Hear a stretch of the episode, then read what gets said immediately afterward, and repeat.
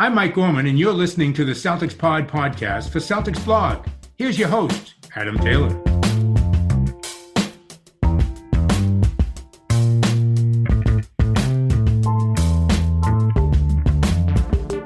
What's up, y'all? Happy Friday. Depending on how the Celtics play for the rest of the day, this could be a sad Friday. We're going into it with good vibes, good hopes. Win or go home day. I'm joined by Mr. Brenden Nunez. We're going to talk about what we saw in game four. Yeah. Yeah. And then we're going to talk about what we want from game five. You see how I was doing quick math in my head and Brenden saved me. Brenden's recording from his new crib out in somewhere expensive Sacramento, California, living the adult life now. How's it going, Brenden? I'm doing good, man. I'm glad to be on here. And yeah, like you're saying, hopefully it's a hopeful Friday rather than uh, a depressing Friday with being knocked out.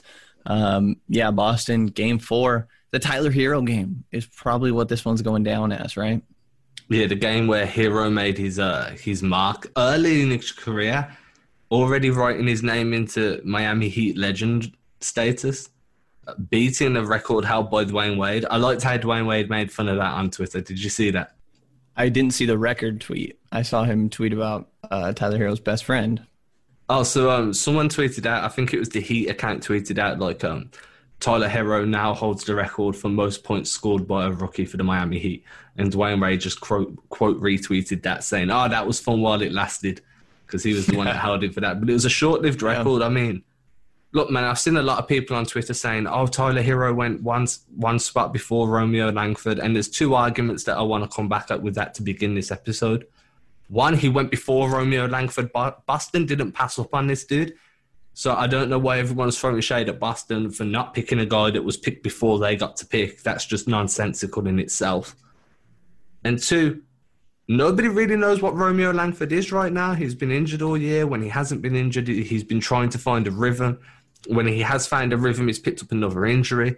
Does that mean he's made of glass? We don't know. Does it mean that this is how his career is going to be now? Is this the trajectory he's on? Just a guy that comes into the league with legendary high school status, a good college season behind him, but just can't stay healthy? We don't know.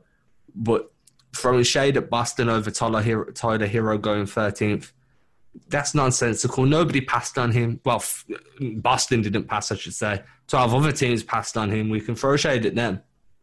But boy, this guy can score in so many different ways. Yeah, it was his creating that was crazy to me that he was doing it at three levels. Like he was a killer in the mid range. He was running the pick and roll himself. Um, but doing it off the dribble was where I was really surprised. And that's what felt like the difference in this one. Um, and towards the end, you know, like Boston got a little lazy with how often they were switching. I think that like you didn't. I, I don't know if. Yeah, I, I, don't know exactly who they were trying to hide Kemba on this game um, because at moments it looked like they would prefer Kemba on Herro rather than Jimmy. But then when Herro started to get going, um, it, yeah, I don't know. They, they kept attacking Kemba. Uh, Miami was like brutally attacking Kemba, and yeah, Tyler Herro himself off the dribble was able to attack Kemba and plenty of others on all three levels, came through insanely clutch. He's been clutch in this series, but this was the first time it felt like he like did it on his own. And yeah, I mean throughout the whole game and we've talked about closing a bunch. This one the first half was was pretty bad basketball on both sides, I would say. Yeah, so first of all, the nickname Tyler needs is a nickname induced by a rap rapper, I should say. He's not a rap legend or anything, but he needs to be Tyler the Creator after that performance. That's what I'm going. It's a good one. Tyler the Creator hero. There's going to be so many hero puns. Like it's such a last name. I know, dude. It's um. Look, man. At the end of the day, if we're talking about first half basketball, I I woke up at six a.m. my time which is about an hour and a half before after the game finished, uh, because it started at like 1.45 a.m., finished at like 4:30 a.m. I, am not staying awake all night. Like it's not happening on a work day. But I wake up, I don't check my phone, I turn the game on, I'm sleepy, so I pause it, make a coffee, come back. And the first half was really tough for me to stay awake through. I'm there with my notebook trying to take notes, and all I wrote down was rewatch this again later because it was such a broken set of basketball on both sides. It was scrappy.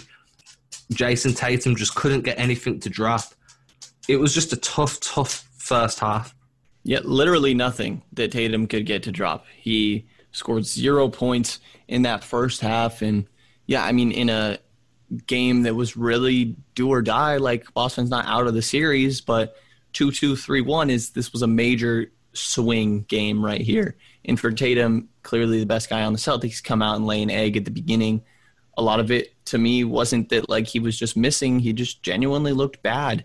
Um, they didn't come out with a great energy like this was a must win game, uh, which it clearly is. And yeah, we know what Miami does. Miami's going to bring that energy all 48 minutes, and that's what's really eating at the Celtics here. I will say, like Miami also was slow in the first half. Um, you know, Brad said I think it was 50 42 at halftime, and he felt lucky that that was the, the difference there.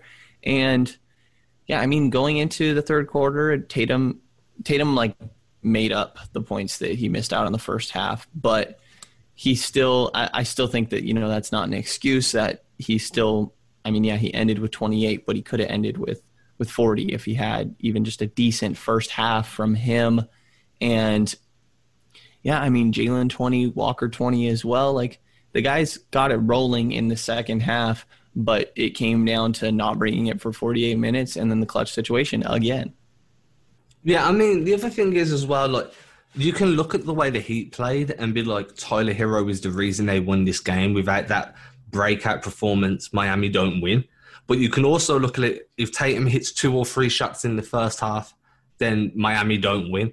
Like was, so, it was such a close game, and it was very based upon bad decision making on Boston's, um, on on Boston, where there's unforced errors happening. Miami's pressure wasn't that great, but Boston were finding a way to turn the ball over. Some of the shots they took were questionable. Others were really good shots that just couldn't get to fall. Miami's zone defense is good. I'm not going to lie. We spoke about this at length. But I feel like Boston have learned to kind of live with that now and attack it right. There was a couple of sequences where it was a driving kick, driving kick, driving kick, find the open shooter and shoot, and they weren't falling, but they were really good offensive sequences. And then you have someone like Marcus Smart that's made a bunch of bad choice shots and uh, quite a considerable amount of turnovers, but finishes the game with 11 assists. This was a very, and Smart's performance to me was symptomatic of the way the Celtics played overall. It was like Jekyll and Hyde for every one thing they did good, they did two bad, and that bit them in the bum as they kind of went down the stretch. Yeah, you mentioned the turnovers. Definitely a key in this game. 19 turnovers, and it felt like down the stretch they were just. It, it wasn't. I think I heard John Karalis mention this on his pod as well. Like they weren't just live ball turnovers, which are clearly the worst. They pretty much got given to Miami and just to allow them to start a break. And that obviously didn't fare well for Boston. Um, I think that this was the first game.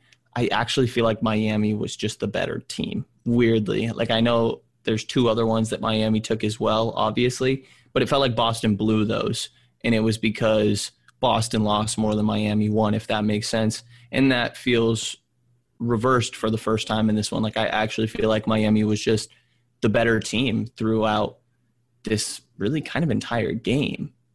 Yeah, they were definitely uh, Miami were definitely more fired up for this one. They played with a lot more intensity than what I saw Boston play with. I don't know whether that's to do with the, the gap. Like Boston had the momentum coming out of game three. They'd just won, they were ready to come in and up the series. And then boom, there's a three day break. And whether or not that played a part in that momentum kind of dying down and players getting in, inside their own heads and thinking to you don't know how it kind of pans out.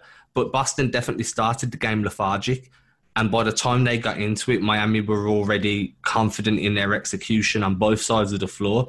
They'd allowed Boston had allowed a couple of the Miami guys to get comfortable in what they were doing and confident in making their shots. And from then, it's always an uphill battle. What did Boston lead for? Like 0.8 seconds of the entire game. It was somewhat crazy.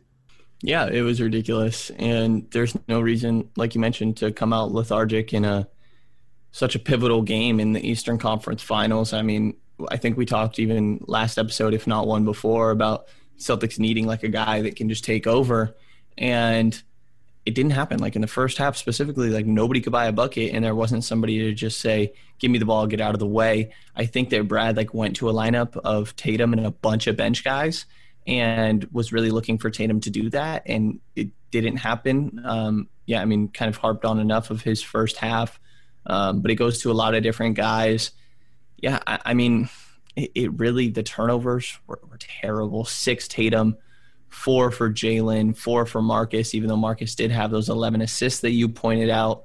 Um, yeah, I mean, that was probably the roughest part. And you mentioned like the issues with the zone that Boston has gotten better at. I think that a lot of times, like at the top of the zone with the two athletic guys Miami's putting there, a lot of times, Jae Crowder, Jimmy Butler, if you just run a pick and roll at the top of the zone, in between the two guys, top of the key, then there, there's nothing going on there. You're not going to get to the middle. Both the guys are already pulled in.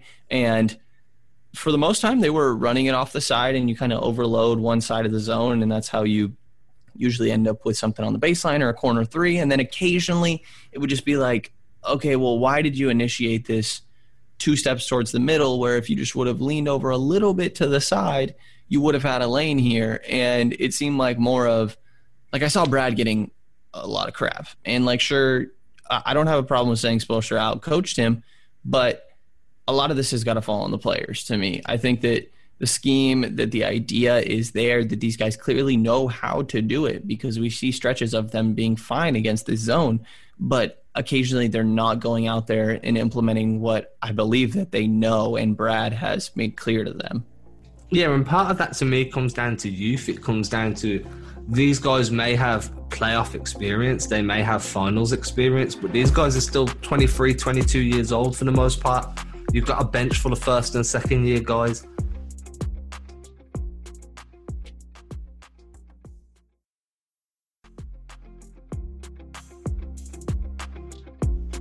So it's all well and good having Jayson Tatum as an all star, but at the end of the day, he's still 22 years old. You're asking these guys to execute in an environment where they're being told that you know you can go ISO because Jayson Tatum can get whatever he wants when he's ISO. That's great, but can he do it consistently? You don't want to find out, and this is what t- seems to be happening. You'll get stretches where Tatum or Brown or Smart and even Kemba, especially when Kemba's struggling early. These guys will go ISO and that, then they'll figure it out and go for a stretch where they're playing Celtics, Brad Stevens basketball and then once that confidence is there, bang, you straight back to that ISO ball. And to me, I've spoke about this in terms of defense, but it's the same on offense. It's it all comes down to discipline. How much offensive and defensive and structural discipline does this team have to operate for the full 48 minutes under a scheme where it's not about the individual, but it's about the collective. And for me, that's what makes Miami so dangerous is they have the occasional rookie. Tyler Herro can go off, but he does it because everybody else is playing within the scheme. They play a specific brand of basketball and they execute for the 448.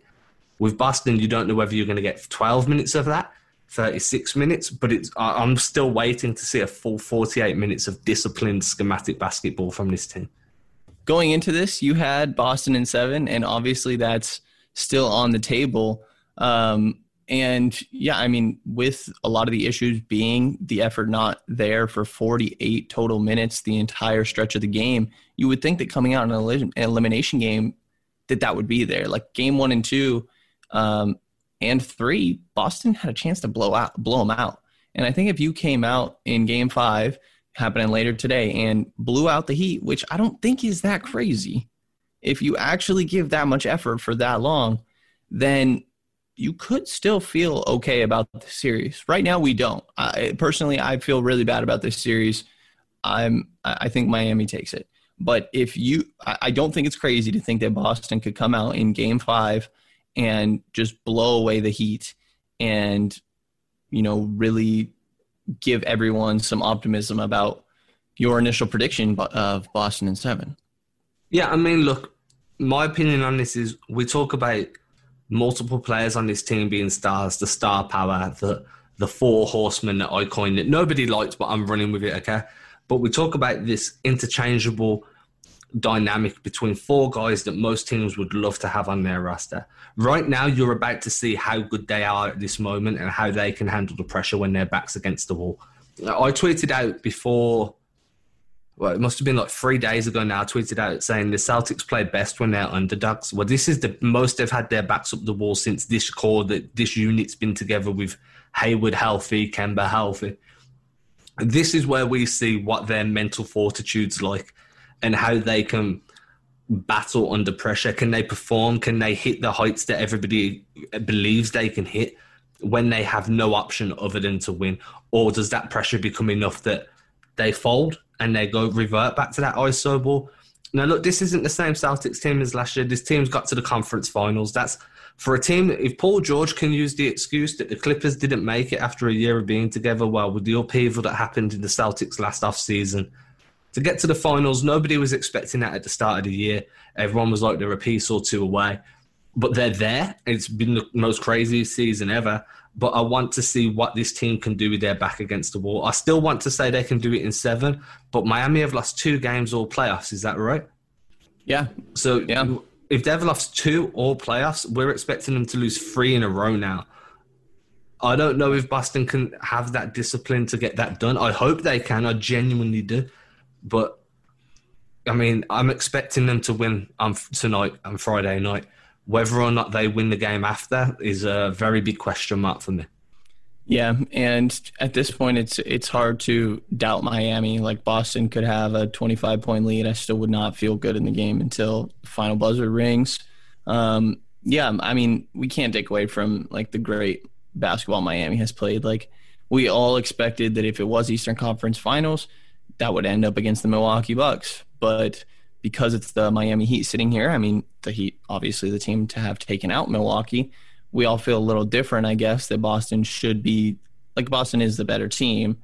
But yeah, I mean, where you've reached in the postseason was kind of the goal going in. So I, I think that where, yeah, I mean, no matter what happens, this is a good year moving forward for the Celtics. But I, I do th- still hold out some hope they can do this in seven. I don't feel good about it. I wouldn't bet on it, but like there, there's a way that this happens, and obviously it starts next game.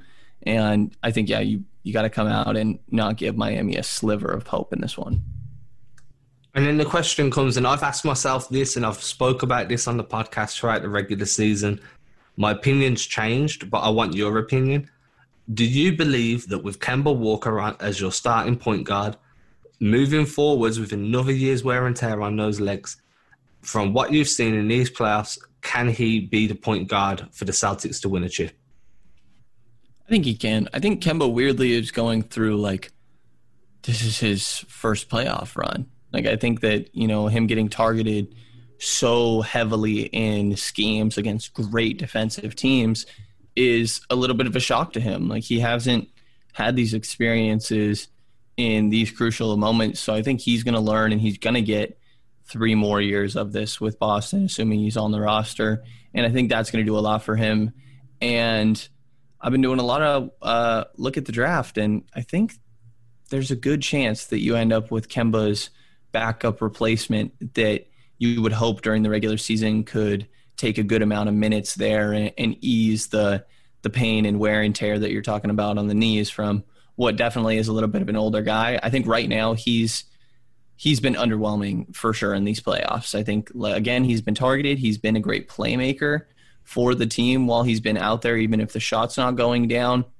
But I thought he was the guy that, like you mentioned, needing someone to come in and just take over. I thought Kemba was that guy, and he hasn't been. But I, I think that that's just his first real playoff run here. And who you got? Who you saying is going to be his long-term successor coming in after draft? Oh, okay. Uh, There's I a name I want to hear. It might. There is a name you want to hear. Mm-hmm. I don't know. I think I'm leaning Kira Lewis. That's the name I wanted to hear. Interesting. That's okay. my favorite guard of who I expect to be available for the Celtics. Tyrese Maxey is another one, but he's like a little more of a combo. I think Maxey, Celtics fan will fall in love with him and Smart together would be they're both dogs. They're both dogs. And apparently, the Kentucky guys are the way to go. It looks that way, right? Yeah. I just like Kira Lewis for his speed. I feel like that additional penetration off the bench with that like unfiltered raw athleticism right. would be such a beneficial addition because you already have Smart that can run the playmaking aspect. Having somebody that could really penetrate and tear up across the baseline and stuff would be phenomenal. We're getting ahead of ourselves. We're going to have a whole off season at some point. It's feeling like it's looming close at the moment. So we can definitely get into some more of that stuff. We'll definitely get some mock drafts done and we can go from there. But for now, I personally, to finish the, the discussion with like the question I asked you, throughout the season, I was a little bit questionable on Kemba. I was worried he was going to be a target. And I was very worried that his knees wouldn't hold up. His performances to me have been admirable. Even when he's struggled, he hasn't let his head drop. He's still been chipping away. He's been smiling. He's been a vocal and emotional leader. I think they can win a, cha- a, championship with him, but I think they need more bench depth. And I think this series has been the real kicker. Like you saw it against Toronto, but the matchups were a bit more favourable to Boston in this round. That bench depth has really been what's hurt them. They haven't had when everybody's struggling. There's been nobody they can bring in that's been a spark plug off that bench. Yeah, there's hardly anyone that's even playable off the bench sometimes. Um, and I think that with the draft picks, I think that, you know, Grant will be a good role player off the bench next year. Maybe Robert Williams, Ojeleye and Wanamaker, maybe not here. Um, but I think that with the draft picks they have, I think that you'll get one good bench contributor at least throughout the regular season, if even if that doesn't carry over into playoffs. You know, also obviously there is there is Romeo, you who you would he's probably the guy that's more of a regular season, and then you'll see in playoffs. Even though he got a little bit of run, I guess if he can stay healthy, obviously. But I think that with the three first rounders, that you can either you package to move up and you end up with a guy that is going to contribute off the bench, or you just take one at 16 and then maybe trade some of these later ones for like I think the next deadline Boston trades their first rounder for somebody that's going to be like a win now help for the championship to bolster that bench because they didn't really do that this season. And i think that now is when you're you're feeling that a little bit just to correct you i don't think i think is it 16 that the celtics are picking this year i thought it was 14 let me check very quickly you're right it's 14 I just wanted to make sure we could fact check ourselves because you know people who want to fact check us we've got to be willing to fact check ourselves Good catch. Um, good catch. The one thing we, where you're saying win now, and we're talking about an addition that can help moving into the playoffs next year, I think that's where Miami done phenomenally in Iggy.